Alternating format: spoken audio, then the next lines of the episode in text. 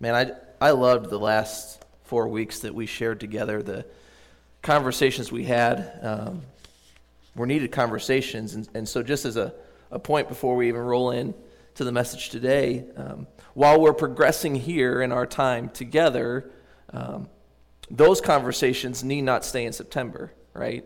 And those conversations need to continue to happen amongst our family and our friends, those we care about, um, in our workplaces at times.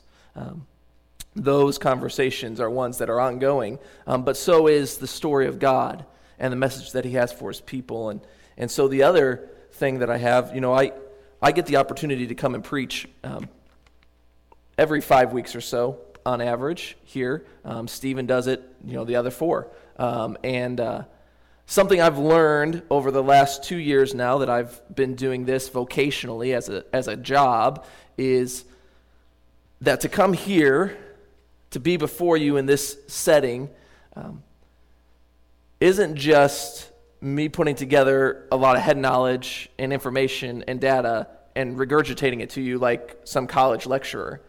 Um, in fact, what happens as I sit and I prepare for this is um, before the word even comes to you all, um, the Spirit has been working in me and tilling ground and moving things. And, and this week I really felt a tilling of my own life and, and direction and focus. And um, God was working in me throughout the week as I prepared to come before you. Um, so I know it's easy sometimes because I've, I've been a, a parishioner and sitting and listening to the pastor and thinking, well, that's the guy that's telling us what to do. Um, but that's not the case. Um, at least not when it's authentic and it's true and the Spirit's moving through it. In fact, the Spirit directs all of us in this conversation. We, we journey together. Um, so this isn't my message or my words. Um, I pray it's the Lord's words for you um, and for me, um, as He's already directed me and guided me through this process and um, through our time together.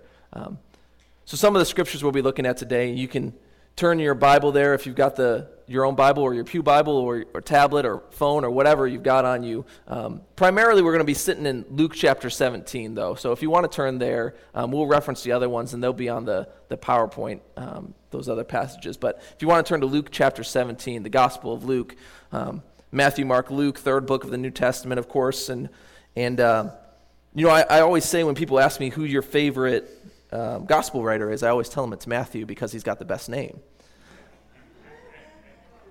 which is true. I mean, it's, it's, that's not even like a questionable thing. That's, that's just a matter of fact. But, uh, but the thing about the Gospels is so interesting to me as, as I continue to grow and I continue to read and learn from the Gospels is that I'm continuing to learn stuff by sitting and comparing the Gospels. You know, one, one will talk about the same story as the other, but they, they illuminate other things. And so when you study and you read the Bible and you're, you're looking at the gospel messages, there's sometimes this benefit um, to digging into it a little bit and saying, what else was going on with the person who wrote this book? What, what, is, what are they bringing to the table? What was their job? What was their profession? What kind of expertise do they have in presenting this story? And who are they speaking to? Um, and so this is, this is some of that, that uh, educational work that we talk about. But why I say this is that Luke illuminates things in a way, for me personally, that begin to highlight my understand like my, my, my brain connects with it i guess is the best way to say it now, the way he thinks about and he analyzes things and he has conversations about things my brain connects with it and, and so um, luke 17 um, really stood out to me this week um, as we went through it and so um, i invite you to read along with me if you've got your bible there starting in verse 1 of Luke 17. Jesus said to his disciples, Things that cause people to sin are bound to come, but woe to that person through whom they come. It would be better for him to be thrown into the sea with a millstone tied around his neck than for him to cause one of these little ones to sin. So watch yourselves. If your brother sins, rebuke him, and if he repents, forgive him. If he sins against you seven times in a day and seven times comes back to you and says, I repent, forgive him. The apostles said to the Lord, Increase our faith. He replied, If you have faith as small as a mustard seed, you can say to this mulberry tree, Be uprooted and planted in the sea, and it will obey you. Suppose one of you had a servant plowing or looking over the sheep. Would he say to the servant when he came in from the field, Come along now and sit down and eat? Would he not rather say, Prepare my supper, get yourself ready, and wait on me while I eat and drink? After that, you may eat and drink. Would he thank the servant because he did what he was told to do? So you also, when you have done everything you were told to do, should say, We are unworthy servants. We have only done our duty. There's a lot of stuff going on in this 10 verses we read here. Jesus is having an in depth conversation. He's trying to illuminate things about their lives. And, and it's important to understand, too, where they were coming from. Jesus has been on a journey to Jerusalem.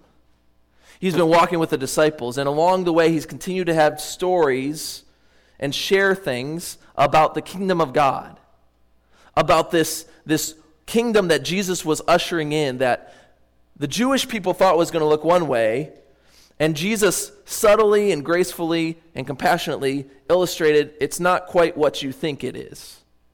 There's something different here. I'm not bringing what you think I'm bringing. And the Pharisees had come along several times, as they did, and tried to either trick Jesus into saying something that they could convict him for, or out of genuine curiosity, they just said, What on earth is this guy talking about? And they asked questions all the time. And so this story in Luke 17 actually comes right after one of these encounters with the Pharisees, where they had come to Jesus and his disciples and they began to question him. And Jesus had gone on from here and he told stories, probably some familiar stories to many of us in this room the story of the lost sheep, or the parable of the lost coin, or perhaps the parable of the lost son also known as the prodigal, who came back home. And so Jesus had shared these stories to illustrate things about the kingdom of God. And so now we come here where he's turned from the Pharisees and he's talking now to his disciples. This is what I need you to know. This is what I need you to understand about what you are being called to do and who you are being called to be. Jesus is saying, This is what I'm offering you is, is not something you can comprehend fully. This is beyond your power to contain. This is, this is life. This is freedom. This is something that is transformational. So the first five verses set up this powerful warning about the weight of their responsibility better, if you cause somebody to sin, it's better for you to have a millstone tied around your neck and be thrown into the sea. That's challenging. That's convicting. So, of course, the disciples would say, Well, how, how do we have more faith then? How do we not have that happen? How do we remain faithful to you? I love that we sang, well, Sandy played this song and, and we began to sing it um, those of us who are familiar with the tune, Great is Thy Faithfulness. We are allowed to be faithful to God because God has the potential to complete all faith giving to Him. I know that's a weird way to say it, but, but God contains all the faithfulness in response to our faith. God is 100% able to complete and fulfill every bit of faith that's given to Him. Put another way, if somebody puts all of their faith in me to fix their car when it won't start, they're probably not going to be moving anywhere with that vehicle. Sorry to say. Now, if they put their faith in me to tell them about why DC Comics is better than Marvel Comics, I can go all day long. You're welcome. I've got to make my reference. Every time I've got to make my reference. There's no other superhero references in here, so. Um, God is able to be faithful no matter what faith you put in Him. And so the disciples asked the question How do we increase our faith? And you know what's interesting about this and what's so good about this is that perhaps, maybe if you're being honest with yourself, you too at times in your life have asked that question How do I be faithful here? When life gets hard and, and challenging, how do I remain faithful here? And the disciples weren't wrong for asking this question. This wasn't a lapse of faith that made them ask the question. They were right to ask the person whom they asked the question of. Because Jesus had the answer to that question. It wasn't just a haphazard uh, request. Verses 5 and 6 again. The apostles said to the Lord, Increase our faith. And he replied, If you have faith as small as a mustard seed, you can say to this mulberry tree, Be uprooted and planted in the sea, and it will obey you. You know, this isn't the first time either that Jesus has talked about a mustard seed. Even in the Gospel of Luke, we have another story where Jesus references the mustard seed. There's the mustard seed right there. There's a picture for it. You see it up there on that guy's finger? Right there. tiny You've never seen a mustard seed before. There it is. Tiny, tiny little thing. That's not a lot of faith. Smaller than the size of your finger. That's not a lot of faith. Luke chapter 13, verses 18 and 9, Jesus references the mustard seed before, while they were journeying. So before they got here, as they had been walking to Jerusalem, Jesus asked, What is the kingdom of God like? What shall I compare it to? It is like a mustard seed. Weird. The kingdom of God is like a mustard seed, which a man took and planted in his garden. It grew and became a tree, and the birds perched in its branches. So the kingdom of God is like a mustard seed. The kingdom that's supposed to reestablish Israel, who are living under Roman rule, the kingdom that was supposed to reign and free them from their captivity, is like a mustard seed. Small, insignificant, easily lost, what a weird analogy for Jesus to make.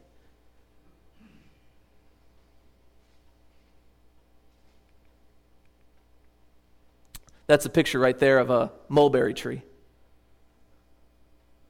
Most likely, Jesus had been talking to the disciples here in Luke 17, and he'd seen the tree and he'd kind of positioned himself right by it, and he kind of maybe sat down and he began to talk like the scripture we just read.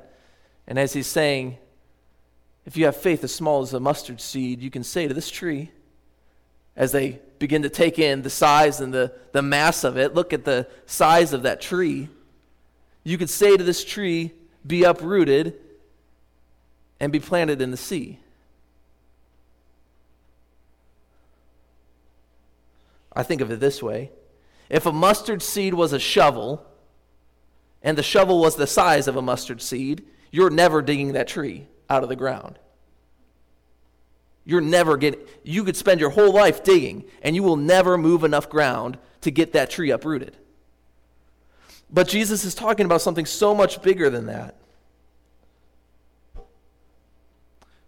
Some of your translations, depending on what translation you're using for your Bible, might not refer to it as a mulberry tree, but they might call it a sycamine tree, which is a uh, mulberry tree, essentially, as you translate it, um, produces a darker fruit on it.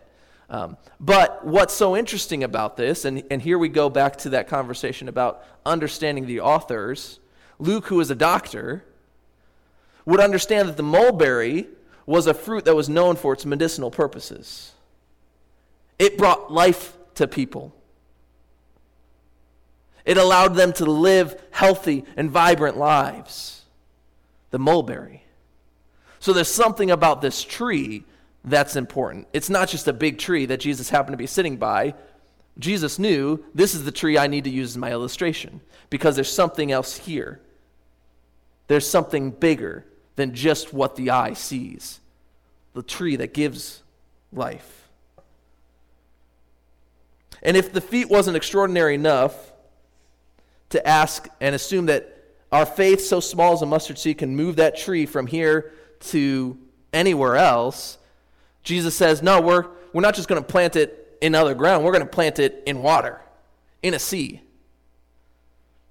And so this, this is where my mind began to go, and I, I began to think, well, interesting as that is, Jesus is probably talking about the Sea of Galilee, right? Um, that's usually what Jesus seemed to refer to the most. Being a boy from Nazareth, the Sea of Galilee was real close by, and, and this is really hard to see because it's a small picture. Um, but that blue body of water up at the top of the picture would be the Sea of Galilee.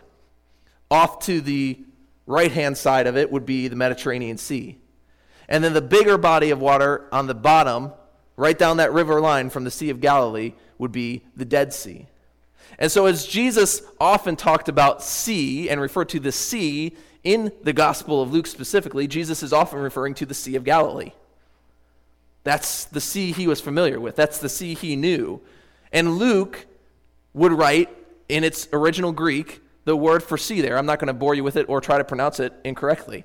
Um, but the word for sea there, Luke would, would always refer to the Sea of Galilee with the same word.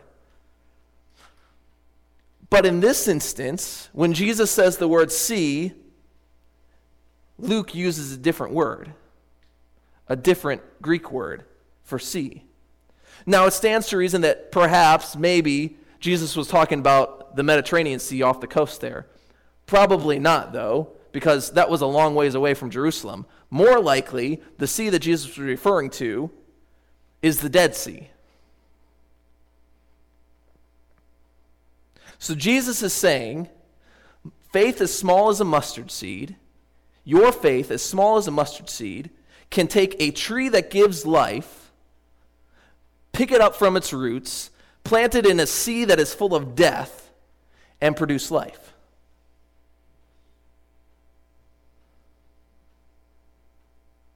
Jesus can take your faith so small, so insignificant that it's the size of a mustard seed, that he can take life,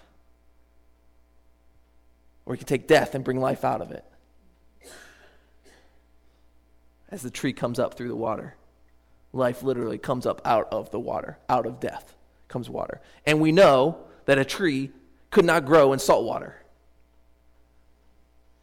literally an impossible task, is what Jesus says our faith can do. Even the smallest of faith. So while Jesus most of the time referred to the Sea of Galilee, it makes more sense and stands to reason that Jesus was referring to the Dead Sea here. Which made me think of something really significant. And, and go with me here for a second. Our faith produces freedom in us. Now, I know for a lot of us, when we think about faith and freedom, our mind immediately goes to salvation, it goes to heaven, it goes to the thing that is to come at the end of time. And Jesus certainly talked about heaven. And he talked about the importance of our faith and belief in heaven and that he was going there. He's preparing a place for us and, and he wants us to come be there with him. But Jesus spent so much time talking about the freedom that exists in our lives today as a result of our faith. Freedom isn't just about a promise of freedom in the future, freedom has to happen today or it's not freedom. It's the promise of freedom. And Jesus doesn't offer the promise of freedom, he offers freedom by faith. A little bit of faith produces freedom, and life can grow out of death.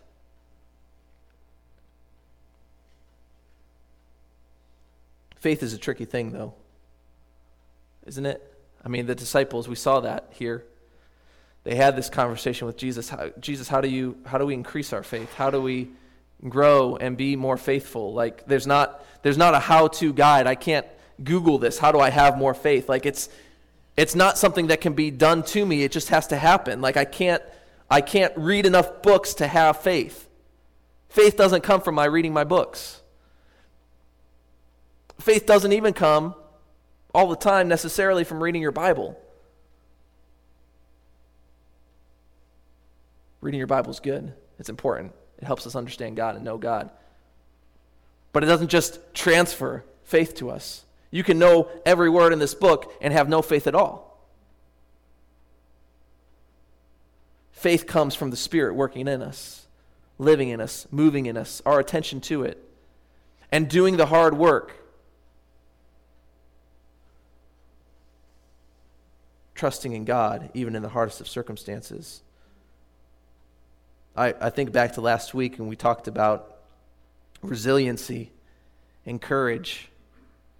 And we talked about how courage is not the absence of fear, but it's continuing to do what you're supposed to do in spite of the fear. Fear still exists, but we still move forward. Doubt still exists, but we can still have faith. Questions still exist. We don't have it all figured out. The disciples said to Jesus, Increase our faith, meaning we don't have enough. That was a, a, a, moment of, of confession there for them. We don't have enough faith to do this, Jesus. We believe in you, absolutely, but like we're, we're, we're not, we're lacking. We're missing something here. And Jesus says, I'll take what you have. Because what you have is enough. And as you grow and as you continue, more and more can happen. It's the direction of it, our faithfulness as we move towards God.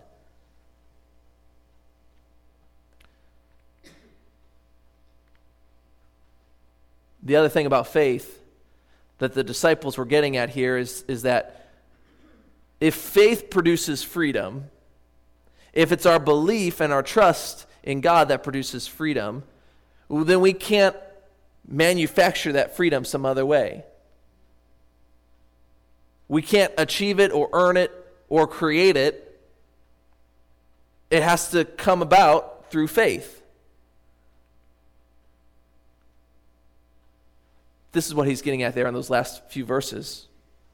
Really weird verses. So, so keep in mind here, as, as you look at like verses 6 through 10, there's that interaction about uh, slavery there. Um, so keep in mind and, and remember the time and place of this conversation. Jesus is not condoning slavery here by using it as an illustration. Um, in fact, in that time, in that era, slavery as it existed, which is different than it existed even in our modern American history, slavery as it existed was almost unquestioned as a system. There weren't people who were protesting slavery. It was, it was part of society. This is just how life works. And Jesus, I believe, still didn't believe that slavery was the ideal. We're not meant to live that way, but he used it as an illustration because this is the world that the people understood. They understood this system, they understood this language because this is the world that they lived in. And so Jesus is communicating something about freedom, even for the slave in this story, when he says that they wouldn't, uh, that they wouldn't let the slave eat first. Let's look at that again here. After verse 6, it says, Be uprooted, plant in the sea. Verse 7 says, Suppose one of you had a servant plowing or looking after the sheep. Would he say to the servant when he comes in from the field, Come along and sit down to eat? Would he not rather say, Prepare my supper, get yourself ready, and wait on me while I eat and drink? After that, you may eat and drink. Now, for those of us who have a relationship with Jesus already and we've, we've spent some time maybe studying uh, the Gospels and Jesus' narratives and stuff like that, we expect Jesus here to say, let the slave come in and eat first, right? That's, that's the, the process of that upside down kingdom of God. That the slave eats first, first is last, and the last is, is first. Um, and Jesus did this, illustrated this all the time about this flipping of narratives. But in this story, in this illustration, Jesus decides to say, This is the system of the world we live in. This is the brokenness of the world we live in. It says you would not let the servant eat first after they've been working all day. No, you you would have them prepare your your food And then after you're done and you're satisfied and you've, you've fulfilled your uh, need to eat and consume food, now you'll allow them to take some time to eat their own food. Verse 10 So you also, when you have done everything you were told to do, should say, We are unworthy servants. We have only done our duty.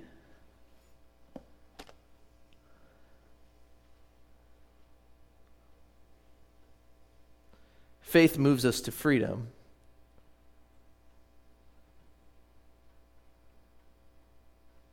And God comes to us no matter where we are, no matter what system has encapsulated us, and He allows us to see something different. We cannot earn God's favor. We've only done our duty. This is the obligation of where I am. I've only done what I had to do up to this point. But the beauty of faith and a God who is faithful is that although we have only done our duty and we cannot do more than our duty and cannot go beyond our duty in being faithful to God, God still, still offers us life. For our faith as small as a mustard seed. God still offers us freedom for our faith in Him that might seem small and insignificant, but it's vastly, vastly important.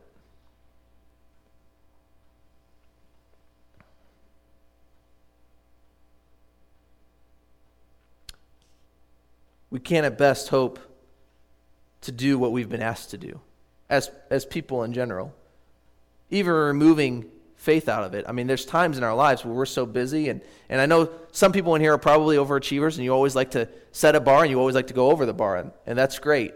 Um, but there's times in our lives where the best we can kind of hope for is to do what we've been asked to do.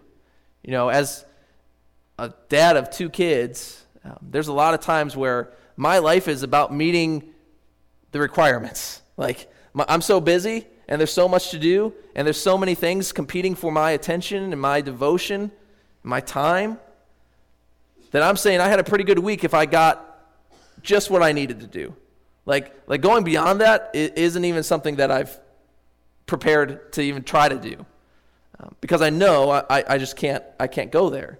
And so at times I feel this sense of like, I'm either, I'm either not a good chaplain because I'm not spending enough time with the, the army guys, or, or I'm not a, a very good pastor because I'm not spending enough time doing my ministry stuff, or I'm not a good dad because I'm not spending enough time with my boys.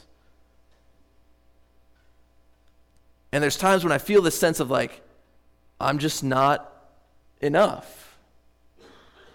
Right?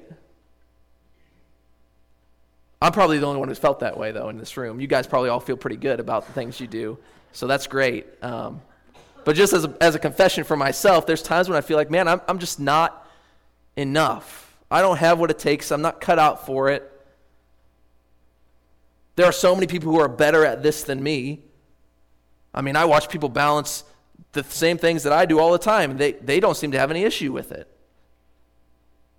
But yet, me, I, I just I can't seem to ever find enough time. Even when we've only done our duty,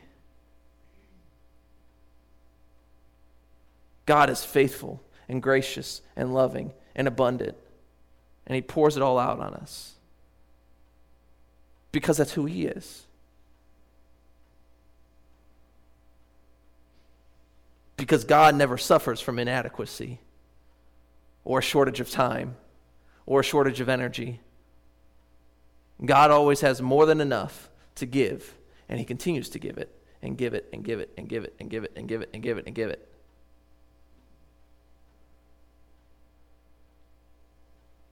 Even though we can't earn it, God gives it. And it's absolutely free. Just by the virtue of our faith, that tiny little mustard seed that doesn't mean you've got everything figured out about God. That doesn't mean you understand all the doctrines. Doesn't mean you can quote half the Bible or even know where to find the book of Nehemiah. It means you believe just a little bit, just enough. Say, I'm putting my faith in there. I'm putting my trust in there. I'm believing that that much must be true. And I'm committing to continuing to ask Jesus to help me increase my faith, like the disciples did. The disciples at this point had already confessed Jesus, you're the Messiah. You're the Son of the living God. They'd already confessed who he was. But that didn't mean they understood everything yet. They still didn't really understand that he had to die.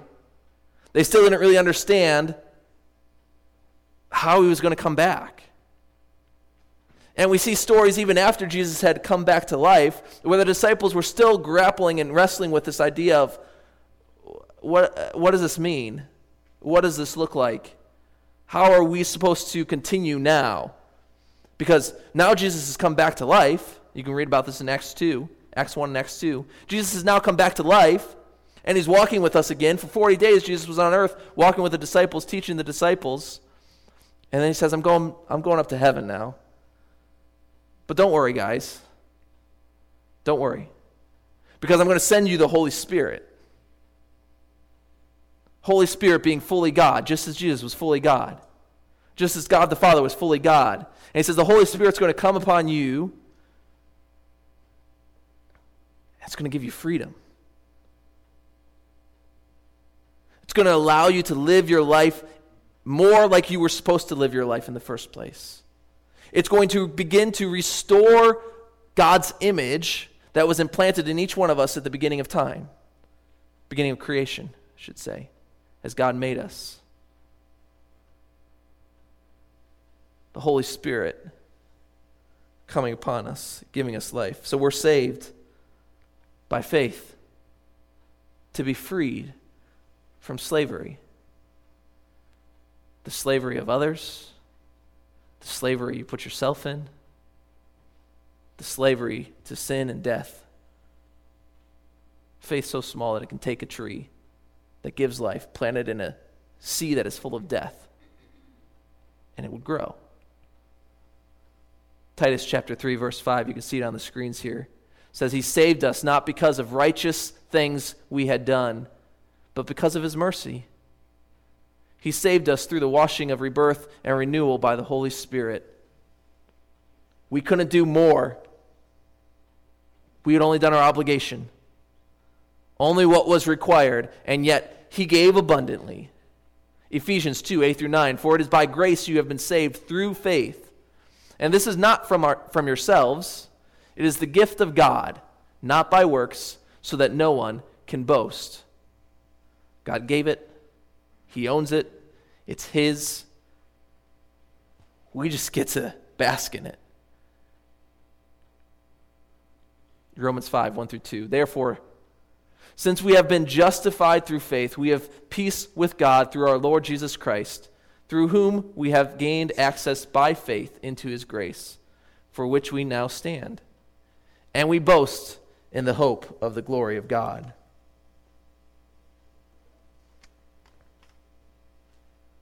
Freedom looks like peace.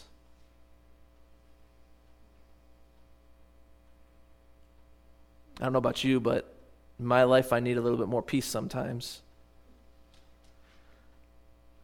Freedom looks like peace. Our faith produces freedom and peace through the power of the Holy Spirit. God's work in us, allowing us to be changed. I want to read a little bit more out of Romans 5 here. I've got the last verse up there, but I want to read the, a few verses leading up to it here. Romans 5, starting in verse 6. It says, You see, at just the right time, when we were still powerless, Christ died for the ungodly. Very rarely will anyone die for a righteous man, though for a good man, someone might possibly dare to die. But God demonstrates his own love for us in this while we were still sinners, Christ died for us. since we have now been justified by his blood, how much more shall we be saved from God's wrath through him? For if, when we were God's enemies, we were reconciled to him through the death of his Son, how much more, having been reconciled, shall we be saved through his life? A sea of death. Sometimes our lives feel like a sea of death. Things just never seem to go the right way. I know that's a that's a grim way of looking at it, but that's the reality sometimes, isn't it? Our life looks like a sea of death sometimes. And there's nothing good that can come out of that. It's not even good to drink. The water is useless for us, it's just death. But our faith, even so small as a mustard seed, can bring life out of death. The, the thing about this is, is that we do hope in heaven. This, this produces life and freedom for us today, but we do hope in heaven. And why that's important is because at this place and this time, that doesn't mean that the death disappears,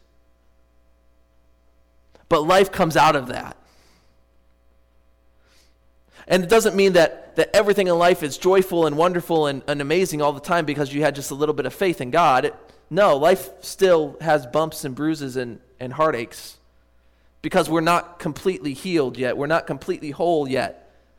But because we have faith, death does not have the final say. Life does. And that life begins today. That life doesn't wait for us that life starts now through the Holy Spirit.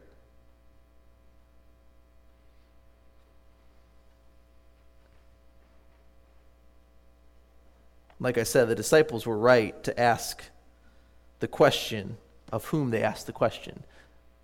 Lord, increase in us our faith. How do we increase our faith?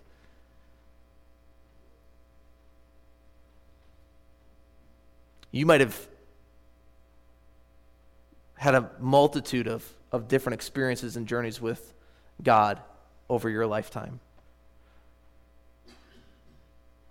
For some people, they latch on to this idea of faith in, in their early years and they say, Yeah, I'm committed to this and I'm, I'm going with it and I love God and, and I'm going to trust in God for my life. And then life gets crazy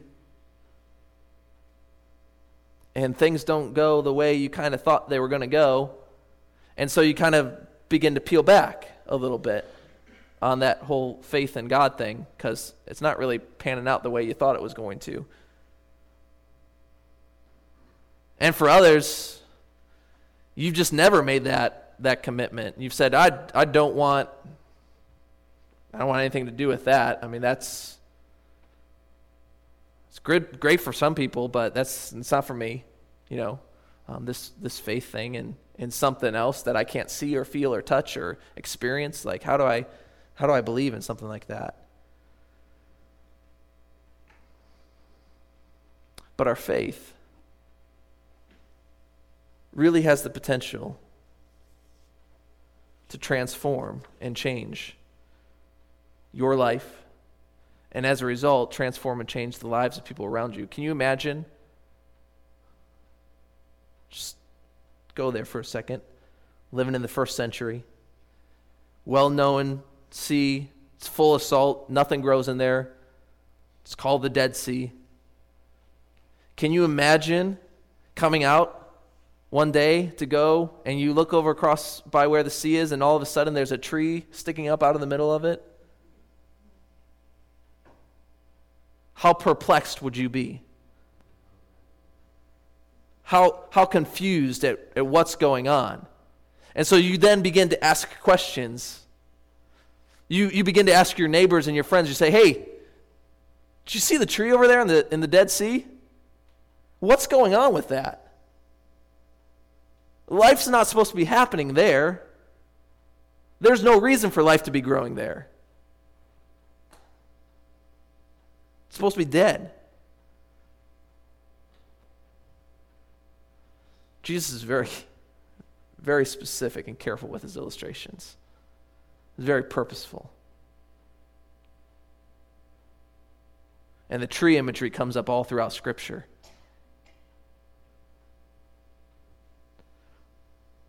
A tree standing out, a tree that gives life, standing in the middle of death, speaks volume. And, and I wasn't, I wasn't even going to talk about this, but I'm going to share it anyway because I, I believe that this is, this is powerful in that regard. Um, I don't know um, how much you've seen on the news or you've seen video clips or stuff like that, but um, a year ago, um, police officer in Texas, um, you might be familiar with the story already. Police officer in Texas had come home after a double shift, um, had walked into her apartment complex and into what she thought was her apartment. Turns out she was on the floor above her apartment. Um, so she walked into the room of somebody else's apartment, saw a man sitting on the couch eating ice cream, and thought he was burglaring her and shot him and killed him. She was just sentenced um, this last week to 10 years in prison. Um, and there is connotations of, of a race thing here.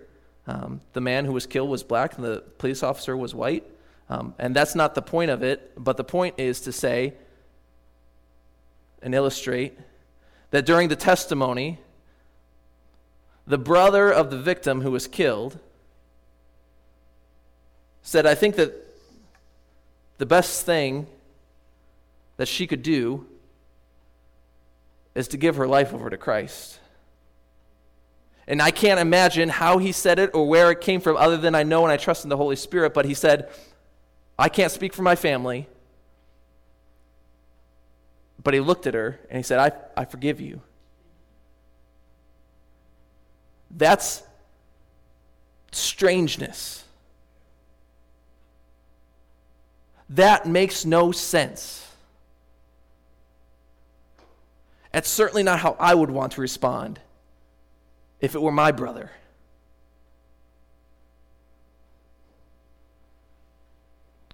He finished his testimony and he asked the judge, he said, I don't know if this is okay or not. You can find this video online um, and bring your tissues with you because um, I bawled. Um, he said, I don't know if this is possible, but can I, can I hug her? They got up and they hugged, they embraced. And she was sentenced, and she's going to do 10 years in prison um, as a result of what happened. But that moment of life out of death, a faith that produces freedom. Now, you might be saying, well, she's not free, she's behind bars. Well, yes. But her spirit can be freed. Even in the midst of the pressures of the world and the systems that we've in place to create a civilized society, God produces life out of death.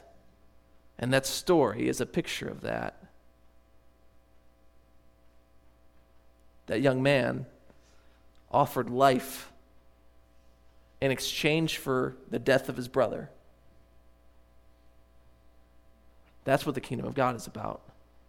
That's what our lives are about. So we go from here and we plant ourselves in places of death and decay and suffering. Maybe it's in our own lives, maybe it's in the lives of our friends or our family or a coworker or whoever it is. We get involved in the grossness of life. We plant a tree that says, This is where life is. Life can grow out of your death. And I know where you can find it. This is what Jesus was challenging the disciples with. This was a commissioning moment before the Great Commission. He said, You need to plant yourselves in places of death so that people know that there's life. People know that there's freedom.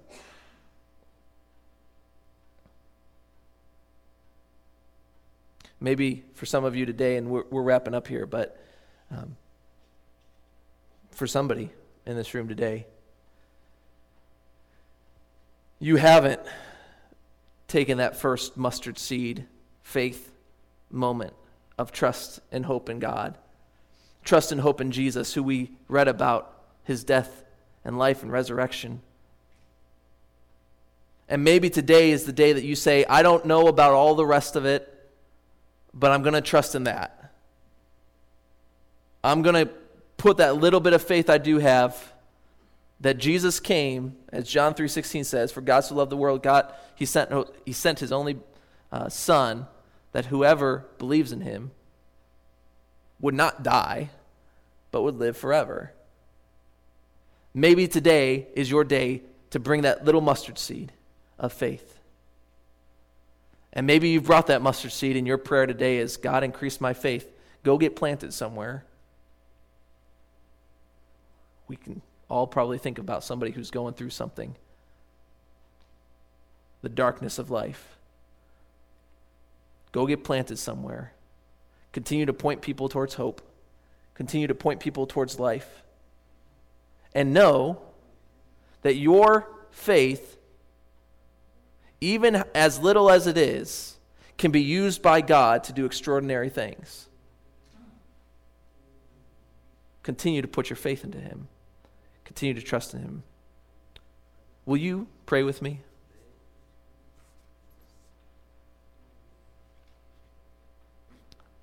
Gracious Heavenly Father,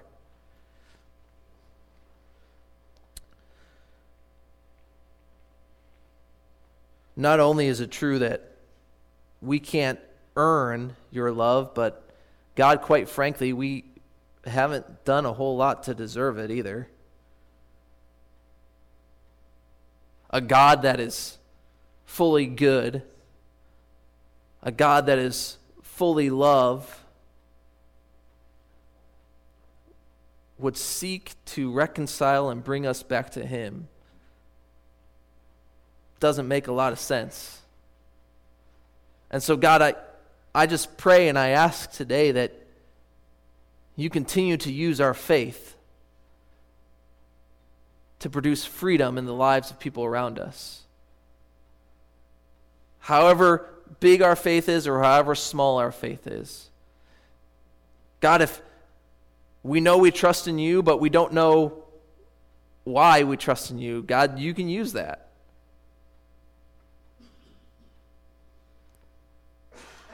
Holy Father, I pray and I ask that you guide our steps and our interactions this week.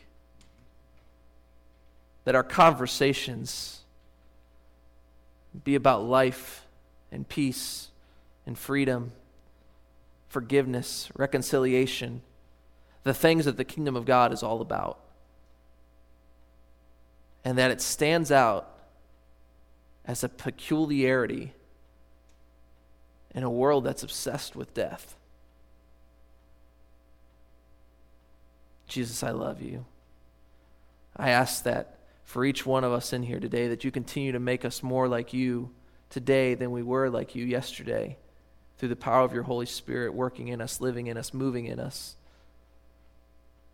And we'll give you the praise and the glory. In Jesus' holy name, amen.